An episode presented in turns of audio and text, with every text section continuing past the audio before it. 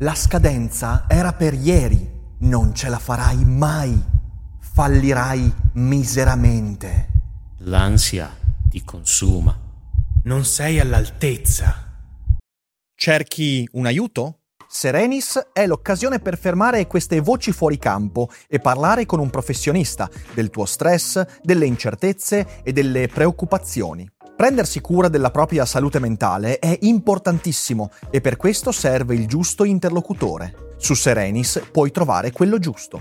Serenis è una piattaforma per il benessere mentale e una tech company che rispetta l'autonomia dei terapeuti e adotta un approccio serio ed empatico verso le tue necessità. Sei uno studente incerto, un professionista vittima di grande stress o una persona che fa fatica a costruire buone relazioni? La filosofia ti può dare un aiuto, ma Serenis è il compagno perfetto. E se usi il codice che trovi in descrizione, potrai iniziare il percorso oggi a un prezzo convenzionato.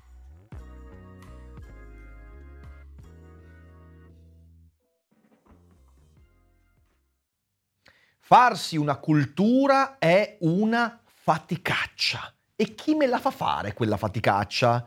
I libri sono lunghi, pesanti, le mostre di arte sono noiose e ripetitive. Non è meglio la PlayStation? Non è meglio Minecraft? Oppure una sbronza? Insomma, dai, parliamoci chiaro. A cosa serve la cultura? A questa domanda cercheremo di rispondere in questo Daily Cogito, come sempre, dopo la sigla. L'apocalisse zombie non è un pranzo di gala e si combatte un daily cogito alla volta.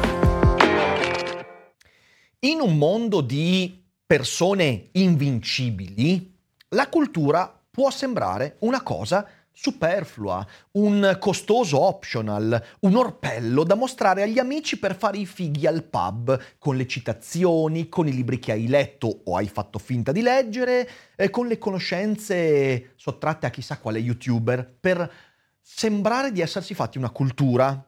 Ieri ho letto Seneca, un po' come mostrare la Lamborghini, ma senza avere i soldi per la Lambo, evidentemente. Il citazionismo, il nozionismo sono una traccia di questo atteggiamento che vede la cultura come un optional costoso, un lusso, eh, fatto per elevarsi, per sembrare più intelligente, più acculturato, appunto.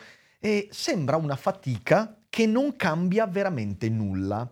E io vedo anche quando parlo con persone giovani che la domanda a cosa serve la cultura, leggere i libri, capire i filosofi, gli scrittori, quella domanda lì rimbalza spesso nel cervello perché ci sembra una domanda la cui risposta è che la cultura non serve a nulla perché non ne serve a nessuno. Sbagliato in realtà, la cultura ha una funzione molto importante, ma questa considerazione è la distorsione in una società che ci ha disabituati a riflettere sul concetto che fonda l'esistenza di quella cosa complicata che chiamiamo cultura.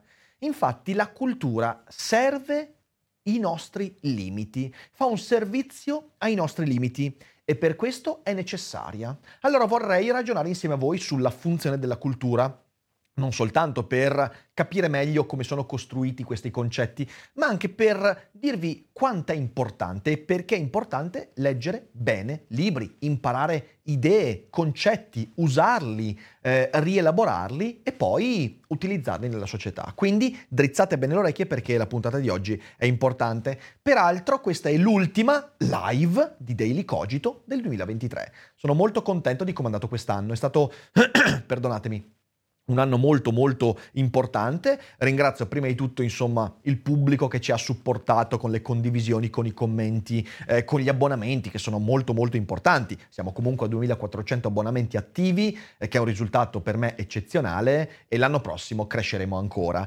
Ringrazio tutti gli ospiti che abbiamo avuto, è stato un 2023 con una montagna di ospiti interessantissimi, abbiamo stretto amicizie, relazioni eh, e credo che ci aspetti un 2024 ancora più ricco da questo punto di vista di vista con tantissimi progetti. Ringrazio anche i nostri sponsor perché comunque sono una parte fondamentale di quello che facciamo, quindi NordVPN, Cambly, eh, con cui abbiamo relazione ormai da molto tempo, Serenis, eh, con cui spero la relazione andrà avanti ancora per molto tempo, e poi tutti gli altri che ci sono stati per alcuni periodi. Insomma, grazie, grazie veramente.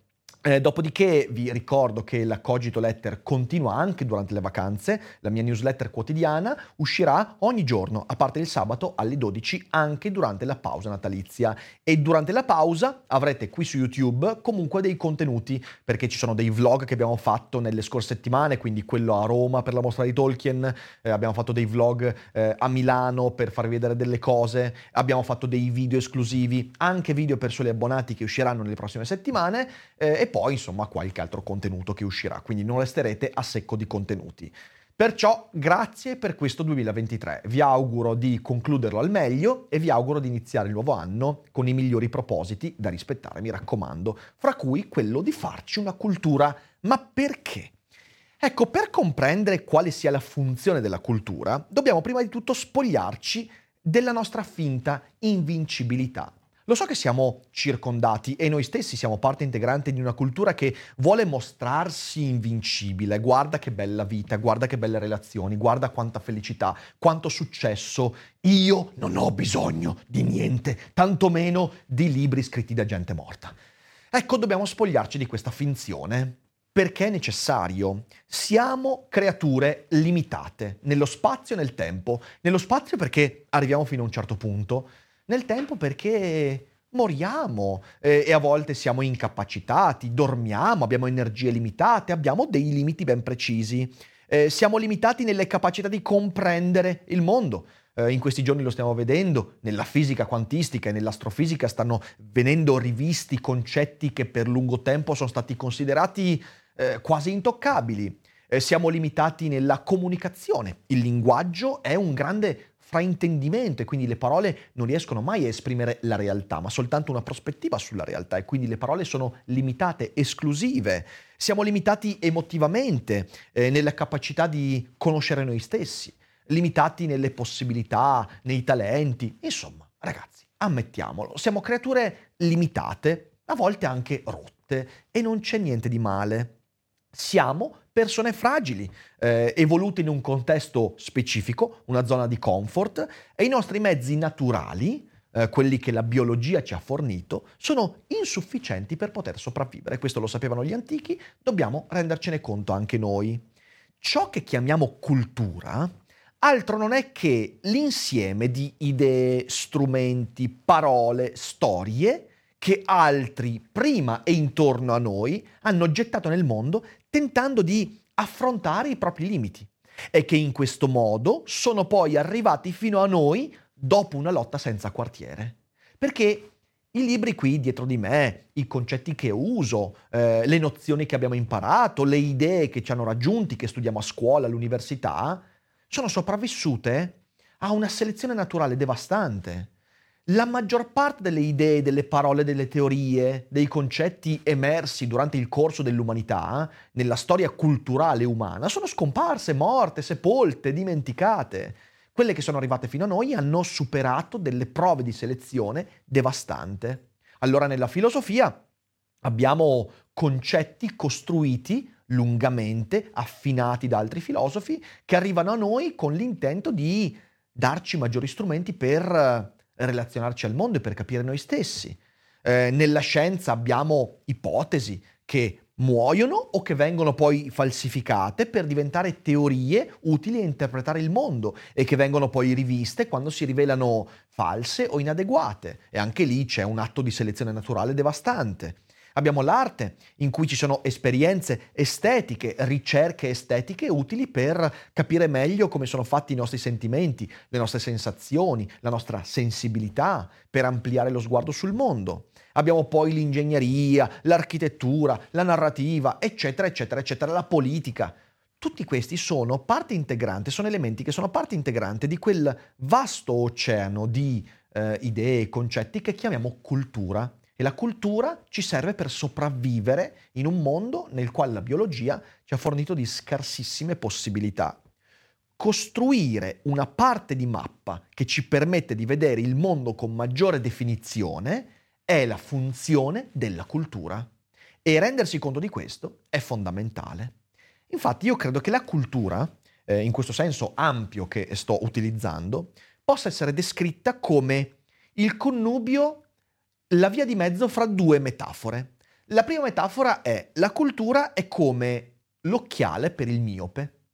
Cosa voglio dire? Voglio dire che noi, quando nasciamo, quando siamo allo stato brado di natura, vediamo la realtà, abbiamo esperienza della realtà, ma non avendo gli strumenti corretti, è come se fossimo miopi, o meglio, come se vedessimo la realtà con una scarsissima definizione. Noi istintivamente suddividiamo la realtà in grandi blocchi, i nostri pregiudizi ci portano a considerare gli avvenimenti in modi molto superficiali e quindi vediamo una realtà poco definita. Entriamo in contatto con quel territorio che è la realtà, ma la vediamo in blocchi molto molto superficiali, sfocati. Allora la cultura è come mettersi un paio di occhiali e questi occhiali più elaborati sono, più adatti sono al contesto, più mi permetteranno non di modificare la realtà con cui entro in contatto, ma di vederne profili sempre più definiti. Mi permetterà di discernere figure che prima non vedevo, di accorgermi di aspetti e particolari che prima mi erano completamente nascosti perché sfocati e sfumati insieme sfo- allo sfondo. E questi occhiali mi permettono quindi di acuire la mia vista, in questo modo orientarmi meglio. La seconda metafora è quella eh, del dispositivo per la realtà aumentata. La cultura è letteralmente la realtà aumentata, perché la cultura è quella serie di elementi che quando io vedo la realtà, quindi in modo meno miope rispetto a prima, quando inizio a discernere gli elementi, quando riesco ad orientarmi nella molteplicità che mi circonda, mi permette di affiancare a queste esperienze informazioni che altrimenti non avrei avuto. È come se il territorio con cui entro in contatto fosse molto enigmatico e questa cultura, ovvero realtà aumentata, mettesse un reticolo davanti a me che invece di impedirmi di vedere la realtà, mi permette di decifrarla meglio, dandomi una leggenda, permettendomi quindi di orientarmi meglio, dandomi strumenti per collocare e dare significati in un modo più proficuo, sempre arbitrario, sempre transitorio, sempre magari anche fallace e fallibile, ma più attento, più contestualizzato e quindi anche più efficace. La realtà aumentata, che è quella che noi utilizziamo con Google Maps, quando con il cellulare inquadro una strada e vedo il nome delle vie. La cultura fa la stessa cosa, la cultura ti fa vedere la realtà aggiungendo informazioni, informazioni che ti permettono di dare gerarchie, ordine diverso alla realtà. Ecco allora che il connubio di queste due metafore mi permette di capire meglio che cos'è la cultura quando dico che la cultura ha una mappa, anzi è parte della mappa, perché la mappa è fatta dalla cultura e anche dalle mie categorie con cui mi rappresento la realtà, questa mappa va a essere sempre più completa, elaborata, efficace, definita e mi dà un'immagine del mondo che non è più enigmatica, sfumata, sfocata, indistinguibile, ma un'immagine sempre più definita, chiara, lucida e quindi la mia azione sul mondo diventerà sempre più consapevole ed efficace. In questo lavoro continuo di interscambio io riesco a vivere meglio e a meglio che sopravvivere. This episode is brought to you by Snapple. Welcome to the Snapple Market Auditory Experience. Close your eyes. Imagine you're walking into your neighborhood store. You make your way to the back and reach for your favorite Snapple flavor. You can't wait. You take a sip. Whoa, that's a lot of flavor. Hmm, what flavor are you holding? Now open your eyes and check out Snapple.com to find ridiculously flavorful Snapple near you. E le storie, le teorie, le idee, gli strumenti lasciati da altri prima di noi e sopravvissuti ai secoli sono come pezzi di un puzzle che siamo liberi di aggiungere alla nostra mappa. E quella mappa quindi definisce meglio la realtà con cui entro in contatto e la aumenta, la amplifica e migliora quindi la mia relazione con quella realtà. Tutto questo accade perché gli oggetti che vedete alle mie spalle, in fin dei conti, se ci pensate, sono dei miracoli. Il miracolo dell'Iliade o della Divina Commedia, il miracolo di parole, idee, concetti espressi secoli o millenni fa che ancora riescono a rendermi meno miope nei confronti della realtà. L'Iliade è un miracolo perché? Perché le idee espresse in quel testo, ovvero quelle idee antibelligeranti che ti mostrano come la violenza e la guerra rende sconfitti tutti, tanto i vincitori quanto i vinti, è uno strumento che oggi io posso acquisire eticamente, moralmente, politicamente, psicologicamente per migliorare la mia vita. Il miracolo della Divina Commedia di Dante, di cui l'anno prossimo faremo sicuramente una o più monografie, adesso staremo a vedere, è un miracolo perché a 700 anni di distanza permette a un vicentino del 2023 di aumentare la sua consapevolezza nell'ambito etico, religioso, morale, politico, psicologico. Mi dà strumenti per definire meglio il territorio di cui la mia mappa cerca di farsi una rappresentazione. Questi sono miracoli perché era impensabile che libri scritti 2700 anni fa arrivassero fino a me. È impensabile che idee, parole e concetti di un'epoca passata dimenticata possano avere ancora un'efficacia oggi. È la cosa più vicina a un miracolo nel mondo, devo ammetterlo sinceramente.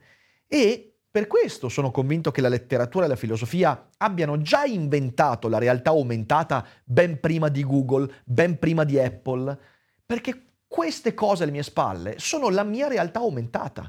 Ogni volta che faccio un'esperienza molto intima, magari difficile, io ho questa realtà aumentata che mi mette informazioni ulteriori e mi permette di discernere meglio quello che sta accadendo. E questo, ragazzi, è un miracolo tecnologico, molto chiaro.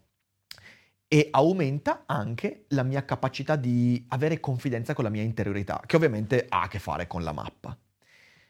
A differenza degli occhiali per i miopi o della tecnologia di, real- di realtà aumentata, la cultura ha una differenza essenziale. La cultura ha bisogno di tempo per mostrare i suoi effetti. Quando io ho letto questi libri, non è che leggere questo libro, tac, ti dà uno strumento come se fossi un cyborg che ha inserito un microchip dentro il cervello cibernetico. Non è così. Non è come avere un nuovo strumento, una nuova applicazione. Gli effetti positivi della realtà aumentata della cultura richiedono un po' di pazienza, un po' di tempo. La mappa infatti non si manifesta in modo immediato, ma cresce insieme alle esperienze della vita. Ed è per questo che nelle scorse settimane ho parlato molto spesso del dare il tempo ai libri, di leggere i libri prima di sentire la necessità di avere una soluzione, di avere degli strumenti. Devo acquisire quelle informazioni prima perché poi quella realtà aumentata si manifesterà in tutta la sua potenza proprio quando l'esperienza lo richiederà, ma solo se a suo tempo avrò aumentato il mio bagaglio, il mio sistema interpretativo. Ovviamente questa è la grande difficoltà oggi di far capire anche a persone giovani eh, che studiano l'importanza della cultura. Nel mondo degli invincibili, il tutto e subito è proprio ciò che ci impedisce di comprendere la pazienza di cui la cultura ha bisogno. Noi non abbiamo voglia di lasciare tempo a tutto questo, non abbiamo la pazienza di lasciar maturare le idee. Sapete perché? Perché la pazienza ci ricorda i nostri limiti. La pazienza ci ricorda di dover lasciar andare alcune cose perché maturino. E noi la pazienza non ce l'abbiamo, non abbiamo più pazienza per la pazienza, mi verrebbe da dire. Sia chi fruisce della cultura, sia chi la produce, deve partire dall'affermazione dei propri limiti intrinseci, del fatto di essere limitato come creatura nel tempo, nello spazio, nelle capacità di comprensione, tutte quelle cose che abbiamo detto prima. Perché partendo da lì, allora possiamo avere una relazione proficua con la cultura. Lo scrittore, eh, il filosofo, l'artista, eh, offre nei suoi libri, nelle sue opere, indizi di quello che lui è, di come ha affrontato il mondo, delle soluzioni messe in atto per affrontare certi problemi. Lo scienziato eredita problemi e tramanda idee e teorie. L'artista dona la sua creatività a chi vorrà vedere le sue opere. Nel tentativo di migliorare la loro mappa, questi scrittori, filosofi, artisti, scienziati offrono pezzi di mappa agli altri sconosciuti che verranno dopo di loro o anche ai loro contemporanei che entrano in contatto con la loro creatività. Ed è questo che facciamo fin dalla notte dei tempi. Non hanno ovviamente nessuna garanzia che questo vada a buon fine. Anzi, lo ripeto, il 99% delle cose scritte, dette espresse, raccontate, è andato perduto, dimenticato.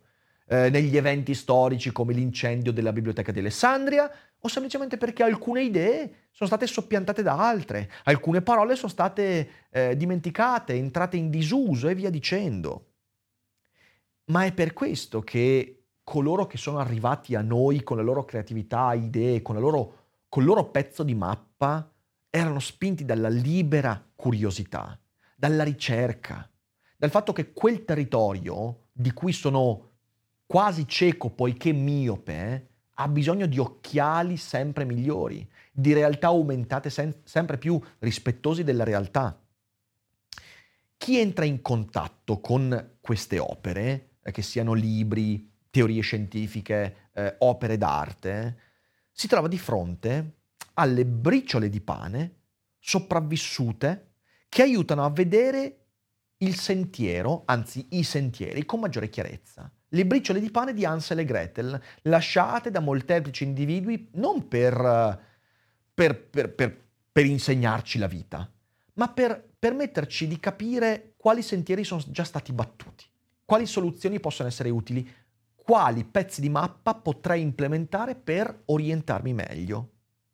Seneca, leggendolo, mi ha dato briciole di pane per affrontare la morte, la morte delle persone a me care, la morte che potrebbe essere l'esperienza vissuta da me, eh, la morte intesa come concetto determinante della nostra vita.